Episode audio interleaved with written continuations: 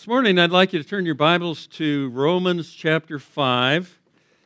And I want us to begin by reading verses 20, 12 through 21 as the Apostle Paul brings forth what is possibly the most profound observation about redemptive history in all the Bible. And I don't think I'm overstating that when I say that. And and I want us to begin by reading these verses together and see if you can understand why I just said what I just said. Let's read it. He says, therefore, and that connects it with everything before that uh, the fact that we are uh, been justified by faith, that God has loved us from before the foundation of the world, and, and He's demonstrated His love for us. And while we're yet sinners, helpless, ungodly, as Pastor Craig so definitely showed us the last couple of weeks, and all those things. We've been reconciled to God. And he wants to explain the deep theological significance of that in these verses. He says, Therefore, just as through the one man sin entered the world, and death through sin, and so death spread to all men because all sinned. For until the law, sin was in the world, but sin is not imputed or credited to our account when there is no law. You can break the law, but you can still be a sinner because you just sin, is what he's saying. You don't need a law to sin. He says, Nevertheless, death reigned from Adam until Moses, even over those who had not sinned in the likeness of the offense of Adam, who is a type or a foreshadowing of him who was to come, speaking of the Christ. So then he says, But the free gift is not like the transgression, for if by the transgression of the one the many died, much more. Underline that in their Bible if it's in your Bible. If you have a New American Standard, it is, and I'd encourage you to get one if you don't have one. But he says, Much more did the grace of God and the gift of the grace of the one man, Jesus Christ, abound to the many. The gift is not like that which came through the one who sinned, for on the one hand, the judgment arose from one transgression resulting in condemnation, but on the other hand, the free gift arose from many transgressions, resulting in justification. He says, For if by the transgression of the one death reigned through the one, much more those who receive the abundance of grace. Underline that in your Bible too abundance of grace. Not just grace, but abundance of grace. He says,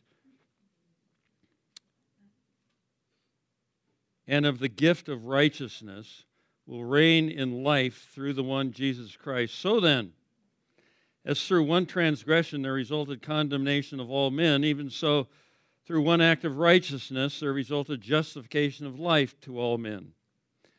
For as through the one man disobedience, the many through the one man's disobedience the many were made sinners, even so through the obedience of the one the many will be made righteous. The law came in so that the transgression would increase, but where sin increased, grace abounded all the more. So that as sin reigned in death, even so grace would reign through righteousness to eternal life. Through Jesus Christ our Lord. May God bless the reading of His Word. What a fantastic portion of Scripture. Now, what we just read is perplexing at worst and beyond human comprehension to the skeptical sinner, but they are profound at best to the eyes of faith.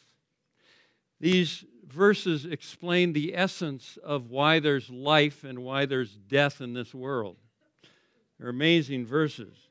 The apostle tells us that one man, Adam, brought sin into the world and opened wide the gates of death and brought about the condemnation of all mankind and brought in the kingdom of satanic rule and the rule of death that still rules over mankind to this very day. As verse 21 tells us, it says, sin reigned in death.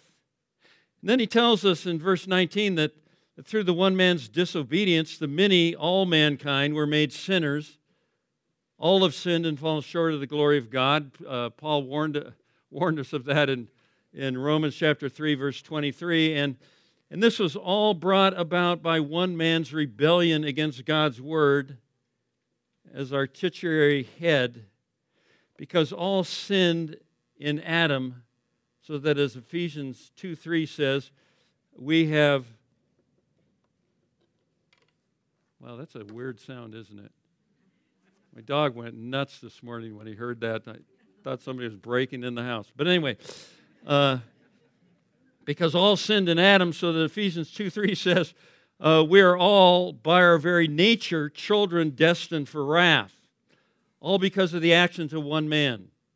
And the proof positive of all this has been the sinful, wicked history of mankind. I don't know how you perceive history, but I see it through the lens of Scripture, and man has just been evil from day one. You know, it starts in the book of Genesis, it continues through the Bible, it continues through the New Testament, it continues to this very day. Man is evil to his fellow man. It's, uh, look at the last century. Hitler liquidates 100 or 11 million people. Stalin liquidates probably about 50 to 75 million Russians as he takes over. Mao liquidates 75 to 100 million Chinese as he takes over and his reign of terror in there. You know, it's, it's amazing. Uh, you look at Cambodia, you look at Vietnam, you look at Rwanda, you look at uh, what went on in the Congo is over 4 million, 5 million people are perishing and still perish. Look at what's going on in the Middle East and 50 million plus refugees been driven from their home by all the terror and craziness going on there. And then we come up in America, of course, we, man is basically good. I don't know what planet you live on, but if you subscribe to that, that uh, philosophy, uh, I hope to change your mind this morning. Pure and simple. Now, on the other hand, one man, the Lord Jesus Christ, the Son of God incarnate, that means in the flesh, brought in the reign of the kingdom of life to negate the reign of death. Listen to verse 17 again. He says, For if by the transgression of the one death reigned through the one, Adam, much more, love those two, two words, much more, he uses it twice, verse 15 and here, much more those who receive the abundance of grace and of the gift of righteousness. Righteousness is a gift given to us by God's grace.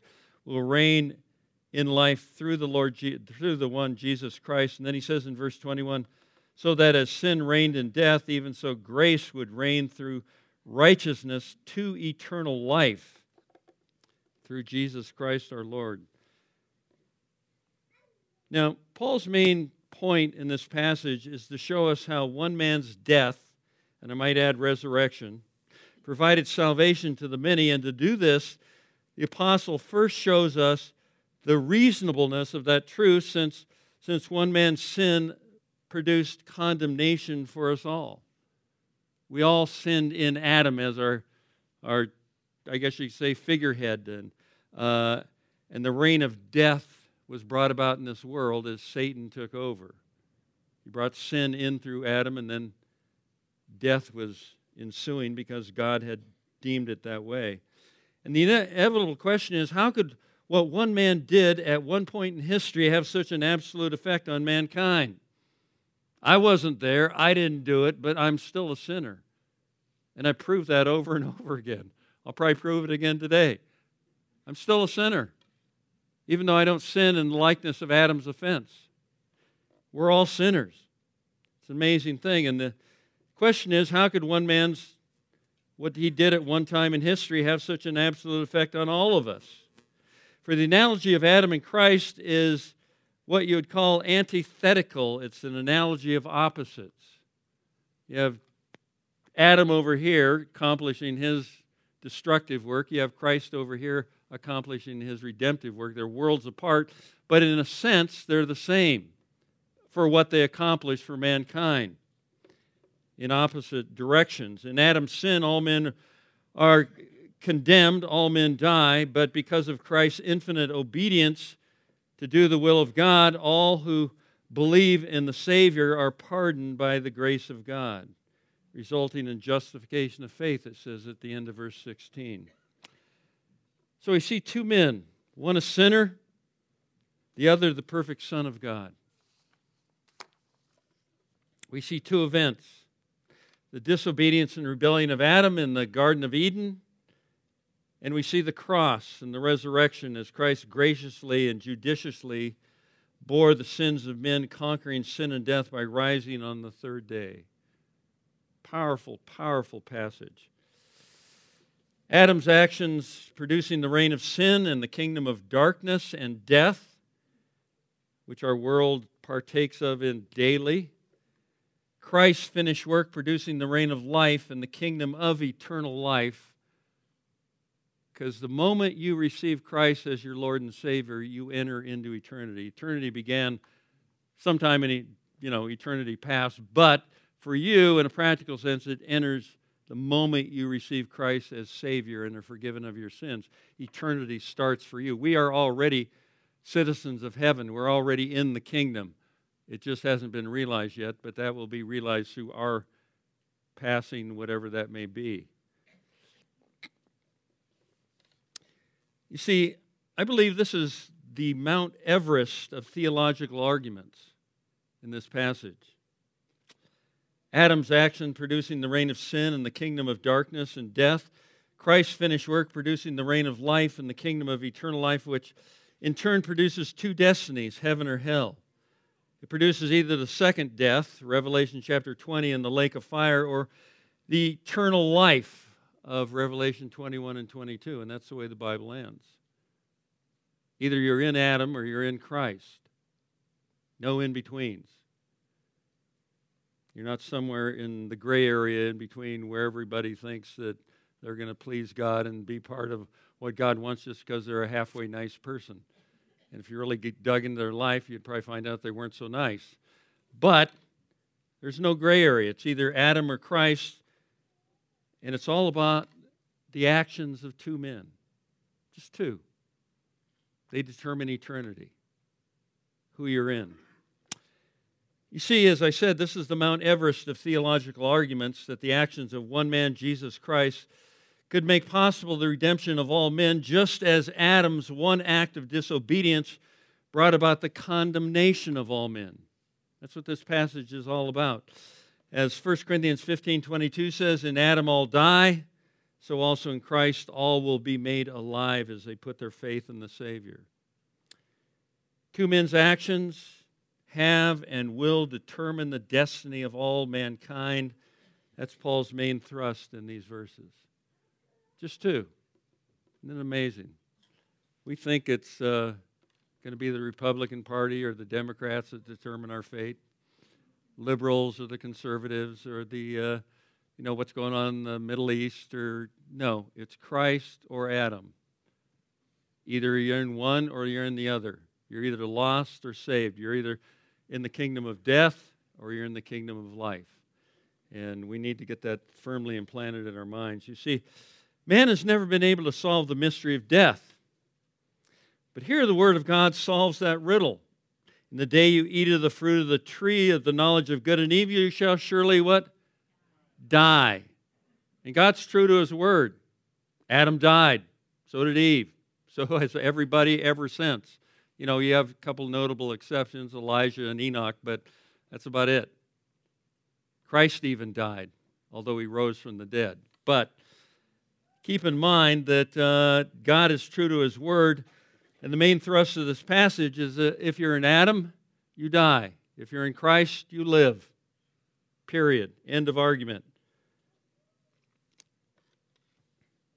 Ever since Adam's disobedience to God's command, every human being has died. The moment we're born into this world, we begin to expire. We begin to draw our last breath with our first breath.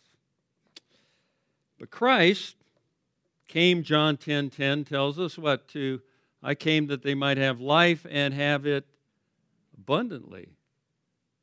It's an incredible promise. The abundant life in Christ. Not only does he give us abundance in this life, in a sense that we know who we belong to and why we're here, what our purpose is, and who we're serving, and what this world is all about, but we also have eternity, don't we? And that's what makes us be able to go through this life and all the trials and tribulations, knowing that someday it's all going to be set right. We won't face the judgment, we won't face eternal damnation. Christ came that we might have abundant life. And how abundant is eternal life? You ever thought about that? I just love to contemplate what the new heavens and new earth is going to be like, you know, where vegetables never die. you just eat them, pick them, and they regrow. Uh, dogs and cats and wildlife and stuff never dies, it's eternal. You got that white horse you come fly back from heaven on. You, you know, we'll be able to take a 10,000 year cruise. We'll be able to go on a, I don't know if boats will be here, but uh, there's no ocean, so uh, I don't know if there, there's plenty of lakes and everything will be wonderful. But, you know, think about it. We'll actually get to know each other. Isn't that amazing? Because the kingdom of God is really a kingdom of relationship, isn't it? You know, we are talking about that. We had our 50 year reunion, uh, baseball reunion, celebrating our NCAA championship team 50 years ago. I don't know why these guys can't let it go, but it's, uh, you know, what you did 50 years ago, who cares? You know, but you know what was great was the relationships. The guys, you know, getting to know them, getting to share Christ with them, getting to share our lives with each other. That's what's important, isn't it? And someday we'll be able to do that unhindered. We won't be running off to a business meeting. We won't be uh, running off to a church meeting. We, we can just sit down and talk and get to know each other and fellowship in the the best, you know, the, the essence of fellowship is Christ in me communicating with Christ in you. That's the most wonderful kind of fellowship there is. And you've all experienced that as you talked about what the Word of God says and you share with each other. And, and uh, someday that's going to be unhindered. But today we live in a culture of death and life, and they coexist together one Adam, one Christ. One more thing before we look at the text. You know, Paul, being Jewish, would be aware that most rabbis interpret the messianic text of Isaiah 53 as Israel being the suffering servant, or Israel being the nation that will bring about the redemption of the world. They would interpret that way because various chapters up to that point talk about Israel, my servant, and then all of a sudden you get into Isaiah 53, and it talks about this servant, he, he uses the personal pronoun over and over and over and over again. He'll die for our iniquities. He'll, you know, uh, do all those things. We'll look at that on Easter. But, but uh, they interpret it as being the nation, when in essence, it's the person of Christ, the one who brings in redemption.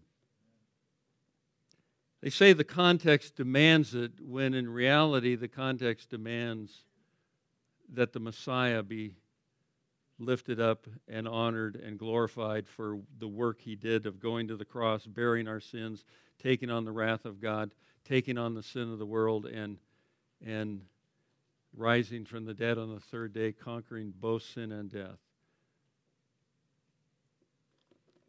And here I believe in Romans chapter 5, Paul puts forth a massive argument that the deeds of one man, both Adam and Christ, can affect the entire world.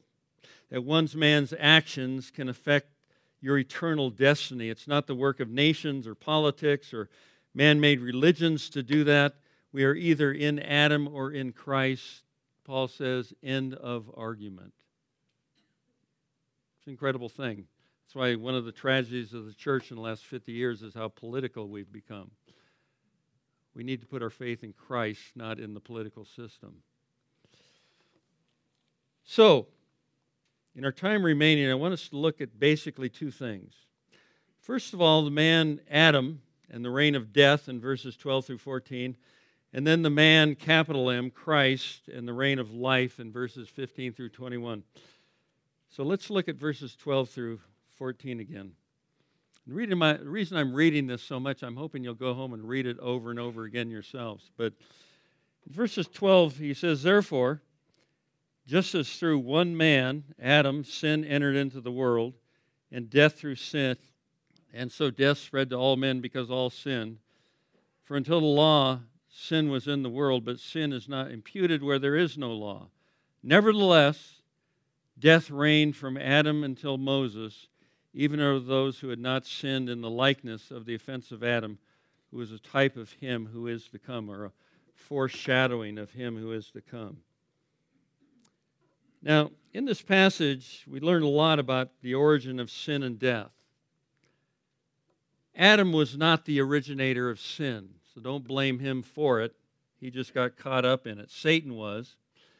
And you can read about his fall in Isaiah 14, Ezekiel 28, Revelation chapter 12, and uh, various places in the Bible. Adam was merely the conduit, he was the lightning rod through whom sin came into the world.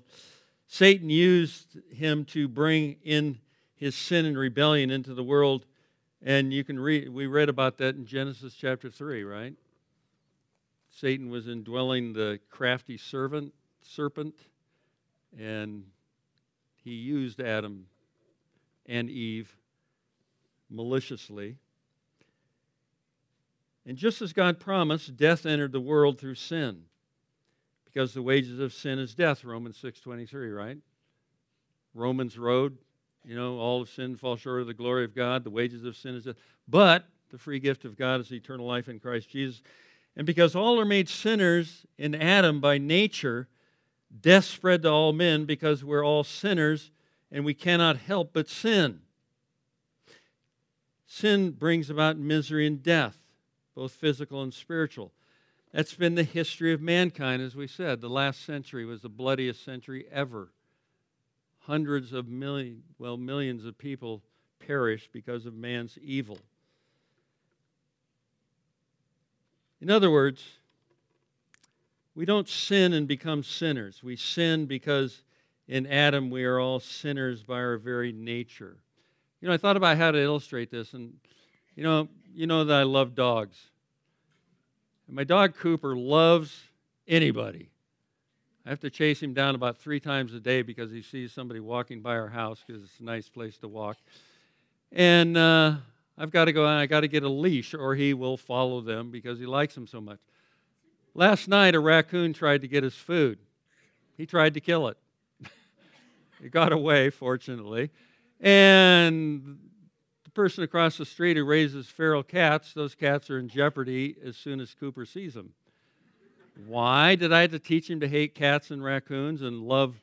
He sees little dogs that big and he loves them because he knows they're a dog. I don't know why that that's the way, but he just hates raccoons, cats, coyotes.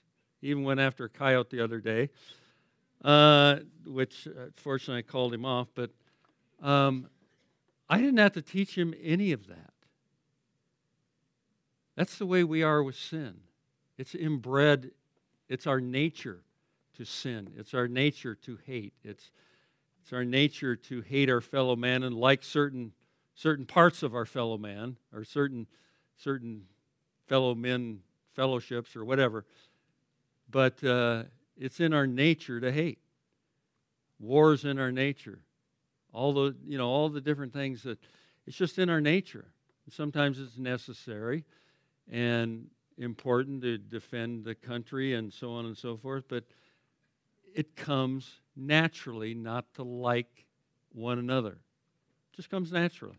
You don't have to teach it. Hope I'm not being too uh, skeptical here, but that's why verse 13 tells us sin was in the world even before the law because we don't really need to be told we're doing wrong, we just naturally do it. you know, when was the last time you had to teach your kids to be selfish? I mean, there's not a school, be selfish. Um, it's in our nature because we're sinners.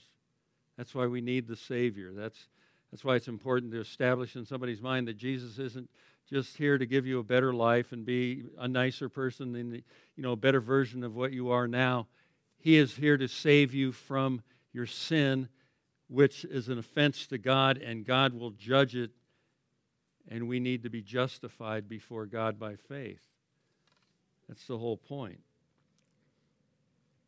Man doesn't need a law to sin against his fellow man. He will do it naturally because it's in his nature.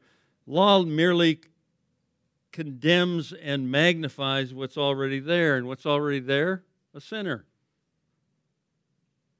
Admit it. That's what we are, right?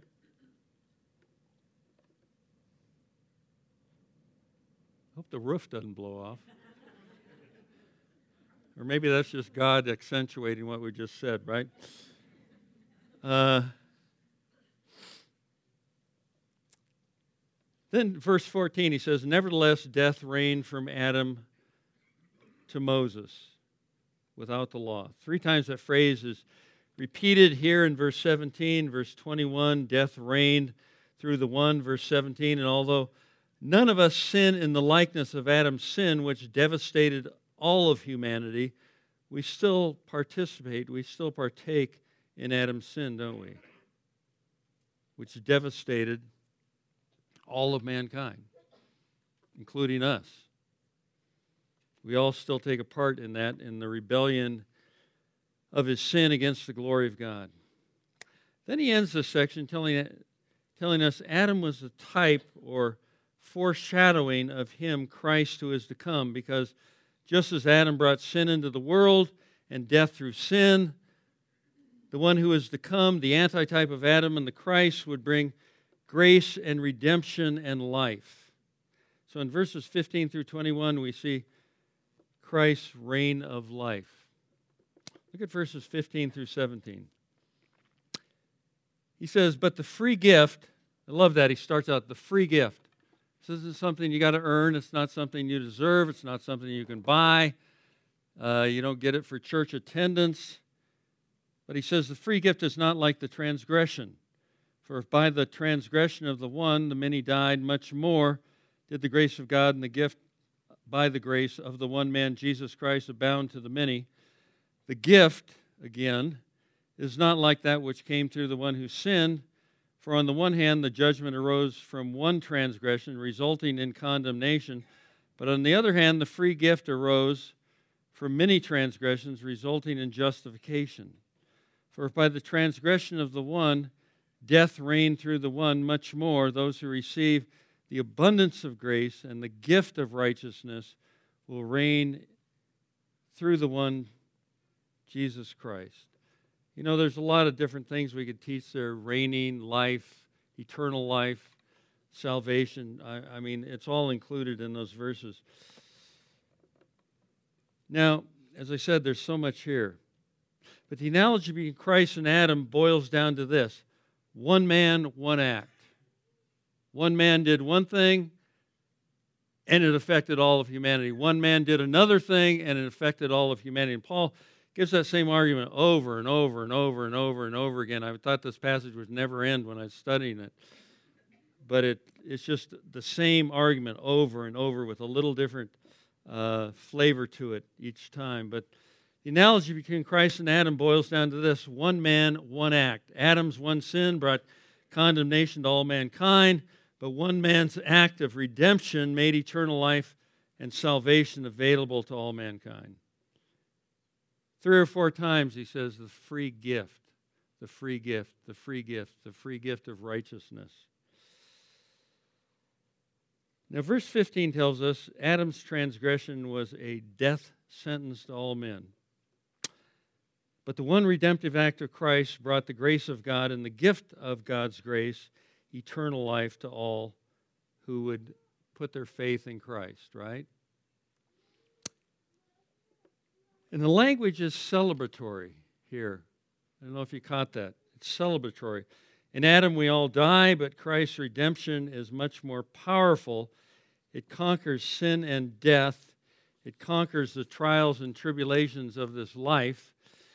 And eternal life is a free gift for the taking and it's for everyone who received the grace of God. It abounds to the many at the end of verse 15. Then in verse 16, he continues this uh, discussion by comparing the results. And the result is that the grace of God is greater than all of man's accumulated sins. Can you imagine that? I mean, I mean, just for a second, try and fathom. I tried to fathom this while I was uh, preparing this message. I just thought, you know, to, Adam brought in damnation to everyone through one sin. Ever since then, man has been sinning over and over and over. You know, we, we use the illustration in uh, uh, Evangelism Explosion. If you say you only sin 10 times a day, you'd be doing pretty good, right?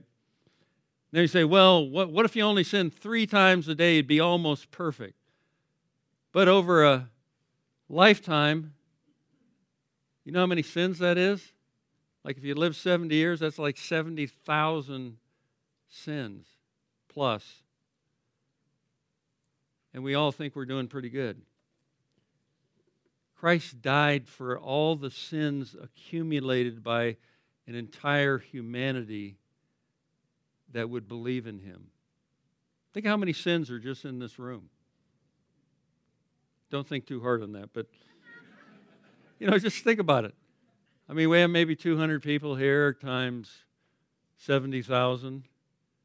I don't know what that is, but you can figure it out. But that's incredible. Just for Christ, the efficacy, the results of his finished work on the cross to take care of that many sins would be incredible. But then throw in the entire world of those who would believe. It's, un, it's just unfathomable. It took one act of disobedience for sin to enter the world and spread the cancer of sin and the many transgressions, but much more powerfully, it took only the one act of Christ to die once for all, for all time, Hebrews 10 tells us, to take care of the accumulated sins of mankind. One act of Christ wiped away the multitude of sins in each believer's life, resulting in justification and are forgiven standing before God. And that included everyone who will believe, millions and millions and millions and millions down through the ages, right? I love Colossians 1 13 and 14. It says, God transferred us from the domain of darkness, the domain of death, and transferred us to the kingdom of his beloved Son, in whom we have redemption, the forgiveness of our sins. Just think about that in your own life. How great is forgiveness? I mean, how awesome is forgiveness? You know, I, I, was reminded of my former life when I went down to, you know, celebrate with uh, the guys that a couple of weeks ago, and it was just an overwhelming thing to think, you know, that's what I was, and now what Christ has made me, and I still sin. And He's still forgiving me. I don't sin that grace may abound. We'll see that in a moment, but we still sin. And it's amazing that Christ has paid the penalty for all those sins, the accumulated sins of all who would believe.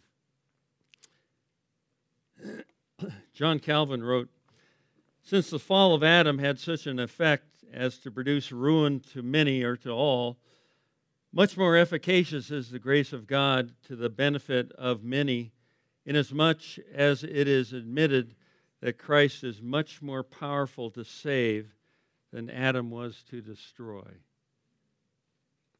That's precisely what verse 17 says.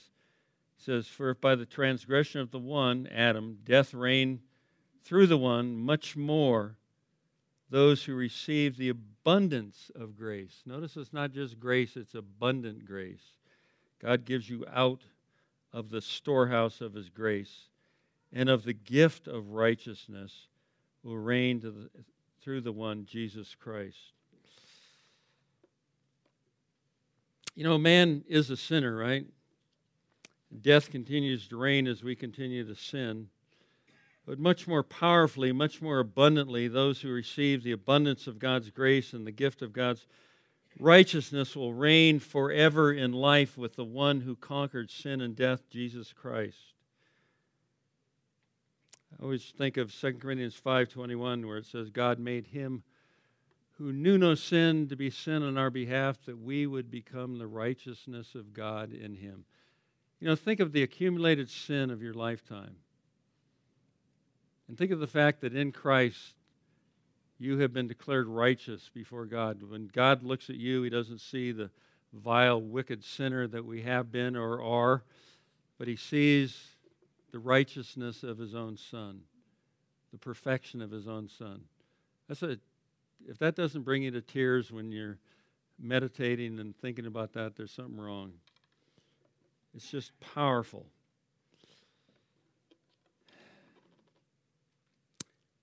Man is a sinner, but much more powerfully, God is abundant in grace.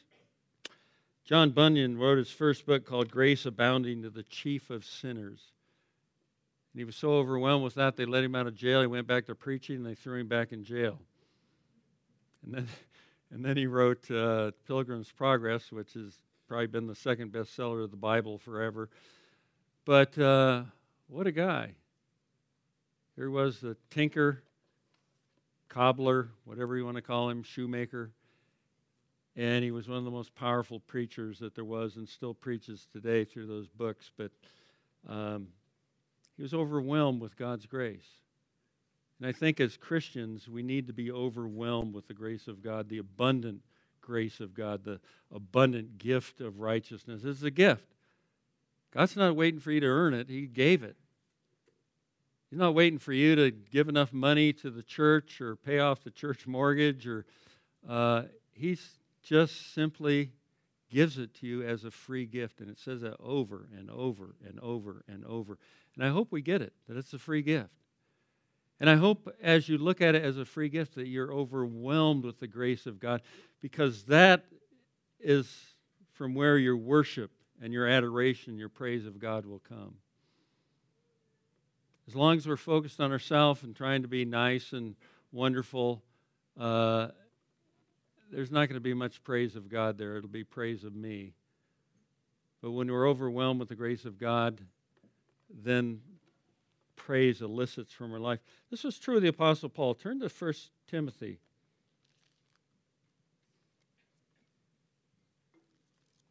I love Paul's experience with God. Would have looked forward to talking to Paul someday in heaven and just kind of seeing what the spirit of the man is really like because it's very discernible in Scripture. He says, uh, and here's Paul. He's lived the Christian life for quite a while, and he's talking to Timothy, his disciple, his son in the faith. And he says, You know, I thank Christ Jesus our Lord who strengthened me because he considered me faithful, putting me into service. That's wonderful. We all like to serve God, and we all like to think we're accomplishing a lot for God. And he says, even though I was formerly a blasphemer and a persecutor and a violent aggressor, Paul actually had Christians incarcerated, had them put to death. They laid their, when they're stoning Stephen, they laid their cloaks at the, you know, his feet because he was the one they're honoring him by by killing Stephen, right? And then he was on his uh, way to Damascus breathing, breathing th- threats and murders against the disciples of the Lord. And he says, Yet I was shown mercy oh, because I acted ignorantly in unbelief, and the grace of our Lord was more than abundant with the faith and love which are found in Christ Jesus. More than abundant. This is a trustworthy statement deserving full acceptance that Christ Jesus came into the world to save sinners among whom I am foremost of all. Yet for this reason I found mercy, so that in me as the foremost, Jesus might demonstrate his perfect patience as an example for those who would believe in him for eternal life. Notice Paul's response to this. This is why I just said what I said about if you really understand the grace of God in your life and what you have been forgiven of and how much you've been forgiven of, it'll elicit worship like never before. He says, now to the King, eternal, immortal, invisible, the only God, be honor and glory forever and ever. Amen. When we see God for who He really is and what He has really done in our life, it elicits worship from us from the deepest recesses of our heart. Paul says in this passage uh, if Christ can save me, he can save anyone. Our God abounds in loving kindness and mercy, and that's what elicits our praise and our worships, saved by God's grace, not by our good works. And again, he takes a aim at good works because good works are wonderful, but they don't save you. Good works are the essence of the Christian life, but they don't save you. Christ saves you. It's by his abundant grace, by his gift of righteousness that we're saved.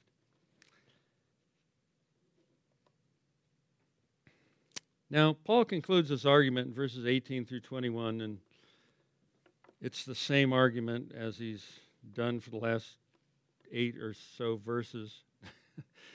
he says, So then, let's wrap this up.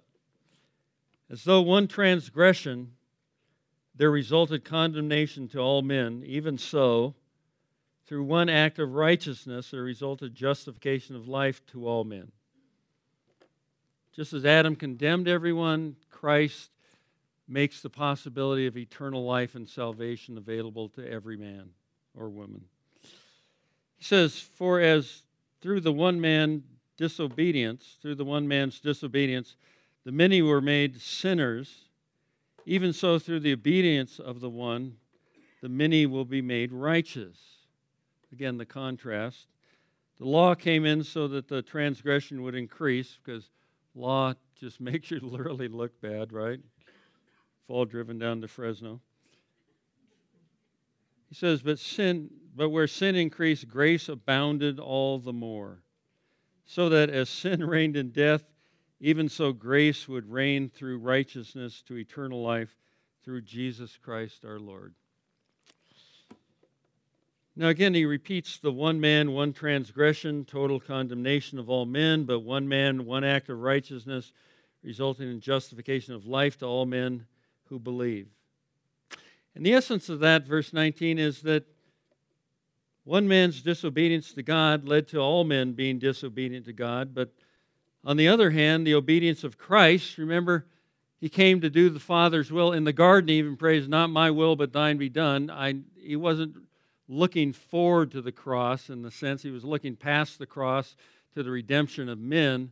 You know, for the joy set before him, he endured the cross, despising the shame.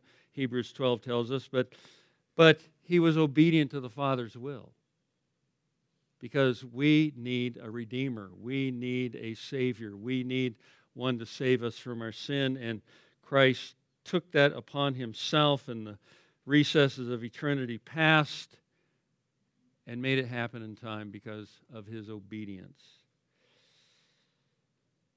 But because he was obedient, we can be obedient too. Did you know salvation is not a good idea? It's not just a choice, it's not just it's a command.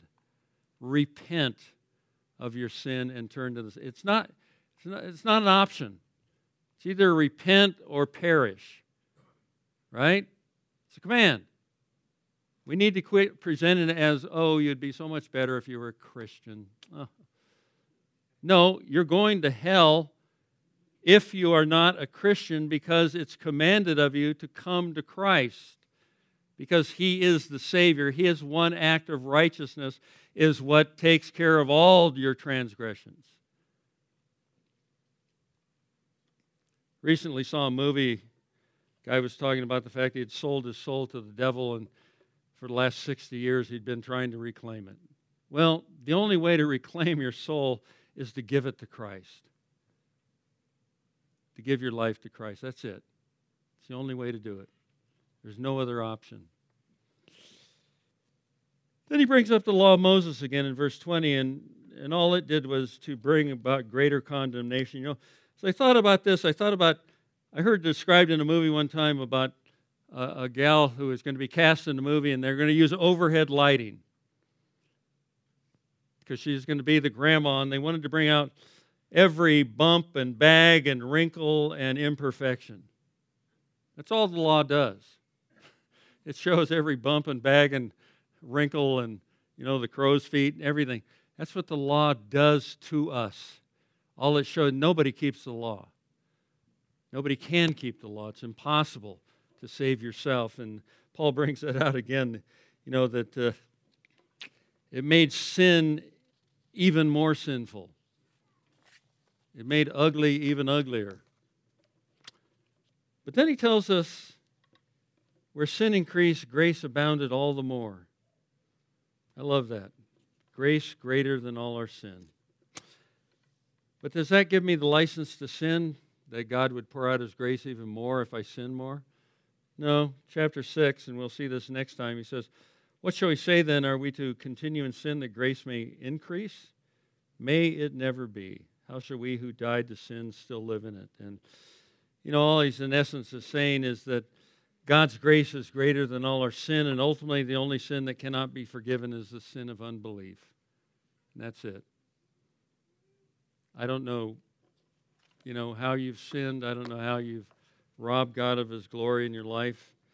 Uh, if you don't know Christ this morning, but God's grace abounds to sinners. That's the beauty of it. One man's transgression brought death and sin into the world. One man's righteous act of going to the cross, bearing our sins, rising from the dead, victorious over sin and death, brought righteousness to us, free for the taking. But it's a free gift. Christ is holding it out to you. The question is do you want it? Are you humble enough to admit that you're a sinner and, and receive the free gift of righteousness? Or will you spurn it again and say, No, I'll take my chances. I'm kind of a nice person? Then he concludes in verse 21. He says, So that as sin reigned in death, even so grace would reign through righteousness to eternal life through Jesus Christ our Lord. You know, I don't know if you've noticed it, but, you know, salvation has not much to do with religion or whether you're a good person or a nice person or whether you're a horrible person. It has everything to do with Christ and Him crucified and Him resurrected. So, beloved, what will it be? Five times in this passage, he says either death or life, Adam or Christ, law or grace, condemnation or eternal life, disobedience or obedience, sin or forgiveness, the reign of death or the reign of life. Who or what have you chosen to be king over your life? Sin, Satan, self, or the salvation offered to you in Christ Jesus? And I might add, as a free gift. Who would turn down the free gift of eternal life? You know? Sounds to me like the greatest bargain in the world. Which one have you chosen? Are you still in Adam or are you in Christ? The reign of death or the reign of life? The reign of sin or the reign of righteousness? The reign of obedience or disobedience? The reign of heaven or hell? That's the story of Romans chapter 5, the end of the chapter. And and I hope we've all got the message because it's over there over and over and over and over and over again. And that's the beauty of it. And by now, I hope we've all given our hearts to Christ because He is the Savior. He's the one and only Savior in this world. And you can search high and low, and you won't find one to even come close to being His equal. Let's pray. Father, thank you for your word. Thank you that uh, Paul just drives this home over and over and over and over again that, that death entered through Adam and that by one act of righteousness, Christ made it possible for us to enter into eternal life. And we thank you for the gift of life this morning. We thank you for your grace. We thank you for your mercy. We thank you for the gift of righteousness that has been imputed to us. And uh, Lord, I just pray as we contemplate that this week that our hearts would be overwhelmed with the grace of God and how merciful and wonderful and and amazing you are in offering that to us. For we pray in Christ's name.